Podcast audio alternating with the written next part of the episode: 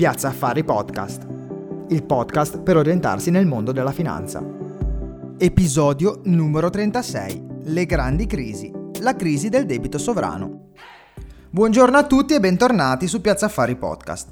Durante la sessione di questa settimana di domande e risposte del martedì, che facciamo appunto abitualmente sulla nostra pagina Instagram, un membro della community mi ha chiesto di approfondire la crisi del debito sovrano che c'è stata in Europa tra il 2010 e il 2012. So che avevo detto che avevo finito col capitolo delle grandi crisi, però è una vostra richiesta e quindi via con un episodio bonus delle grandi crisi. Allora, in parte di questa crisi avevamo già accennato qualcosa durante l'episodio sulla crisi del 2008, ma effettivamente non abbiamo approfondito troppo l'argomento, anche se in realtà l'importanza di questa crisi è molto rilevante, anche per la nostra economia italiana. Pensate che intorno al 2012 c'è stato un rischio veramente, ma veramente alto, che l'euro, cioè la moneta con cui paghiamo tutti i giorni regolarmente, non esistesse più e che l'Unione Europea si sgretolasse sotto le macerie che aveva lasciato la crisi dei mutui subprime. Ma facciamo ordine, la crisi del debito sovrano europeo la possiamo definire, come abbiamo già detto, una conseguenza, una sorta di scia di ciò che ci ha lasciato la crisi del 2008. Questo perché quella crisi aveva rallentato molto sia lo scambio di beni e servizi con gli Stati Uniti, sia gli investimenti da parte loro e questo mandò in difficoltà veramente grosse le banche europee. Ad aiutare le banche europee appunto ci provarono le banche centrali delle varie nazioni, a mettere diciamo una pezza a questa situazione, ma in realtà non fecero altro che peggiorare appunto la situazione, soprattutto nei paesi fortemente indebitati ancora prima della crisi del 2008. E sto parlando dei paesi chiamati PICS, espressione non molto carina coniata dalla stampa inglese nel 2007 per definire i 5 paesi più indebitati, ossia Portogallo, Irlanda, Italia, Grecia e Spagna. Andando in ordine, il primo paese di questi a rischiare il fallimento fu proprio la Grecia, nel 2009, dopo che furono smascherati dei bilanci truccati e ad hoc gonfiati per riuscire a essere ammessi all'Unione Europea. E questo lo possiamo definire come l'inizio della crisi del debito sovrano europeo.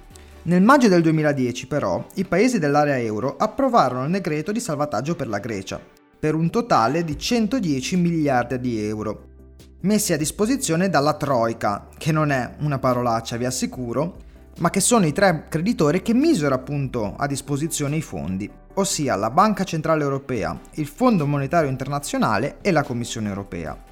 La Troika appunto decide di mettere a disposizione questi fondi alla Grecia, ma dall'altra parte chiede importanti riforme, soprattutto fiscali. Ma queste hanno avuto un impatto devastante sul paese, portando alla perdita di migliaia di posti di lavoro, addirittura difficoltà a prelevare denaro contante dai bancomat con file incredibili e questo poi portò alla guerriglia urbana. Alla crisi greca seguì la crisi del debito irlandese nel novembre del 2010, dove anche qui intervenirono la Banca Centrale Europea e il Fondo Monetario Internazionale, con un piano di salvataggio da ben 85 miliardi di euro. Arriviamo poi a maggio del 2010 quando arriva il turno del Portogallo e in questo caso chi interviene? Di nuovo la Troica, con un piano da 78 miliardi di euro. Starete iniziando a pensare, bene, ma quando arriva il turno dell'Italia? Effettivamente la nostra situazione non era molto diversa da quella dei paesi che abbiamo visto prima, ma molto semplicemente noi non abbiamo dato importanza al problema e soprattutto abbiamo aspettato troppo prima di prendere delle misure. Sono i mesi in cui il termine spread entra ufficialmente nelle nostre vite, ossia il differenziale fra i titoli di Stato italiani e quelli tedeschi, che è, come abbiamo già visto, un importante indicatore sulla stabilità economica di un paese e sulla capacità appunto di ripagare i propri debiti. Quindi, definendolo in parole povere, più alto è lo spread, più alto è il rischio di un paese e meno chiaramente gli investitori saranno disposti a investire in quel paese.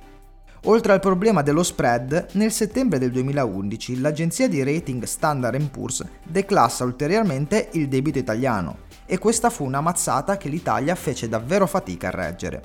Nel novembre del 2011 lo spread tocca il massimo di 574 punti e questo costringe il governo Berlusconi a dimettersi.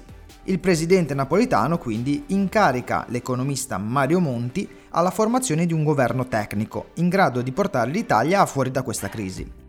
Iniziò con il governo Monti un periodo di austerità molto importante per il nostro paese, che portò con sé diverse tensioni sociali, soprattutto verso l'Unione Europea, che si aggiungono ai problemi e alle tensioni di cui abbiamo parlato prima per gli altri paesi come la Grecia e così via.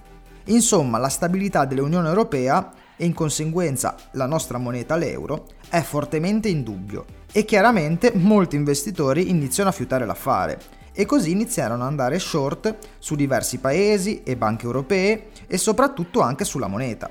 E oltre a questo, quindi oltre alla speculazione in senso negativo, dobbiamo unire un'economia nell'area euro che era in stagnazione, quindi tutto il sistema era proprio appeso a un filo. Decisivo nel cambio di rotta fu nel 2012 l'elezione di Mario Draghi, attuale presidente del Consiglio, a presidente della Banca Centrale Europea, Draghi cosa fece? Iniziò intanto ad aiutare le banche europee a risollevarsi dopo la botta subita, con una serie di manovre atte a finanziare il loro debito.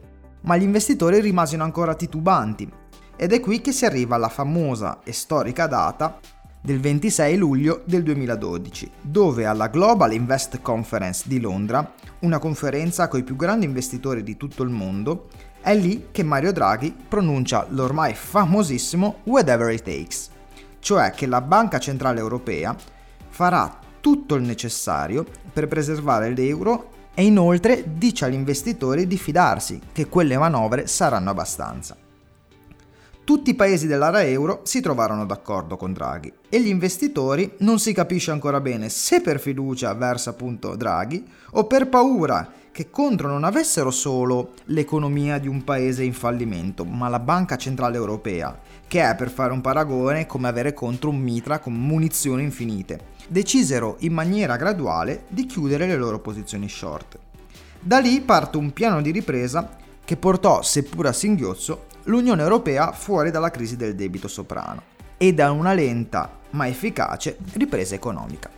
Bene, anche per oggi abbiamo finito e penso veramente con questo episodio di aver concluso il capitolo delle crisi. Anche se devo dire che sono molto contento che mi sia arrivata questa richiesta dalla community e spero che continuino ad arrivarne sempre altre e sempre nuove, così che io abbia sempre più spunti e sempre più idee per nuovi episodi.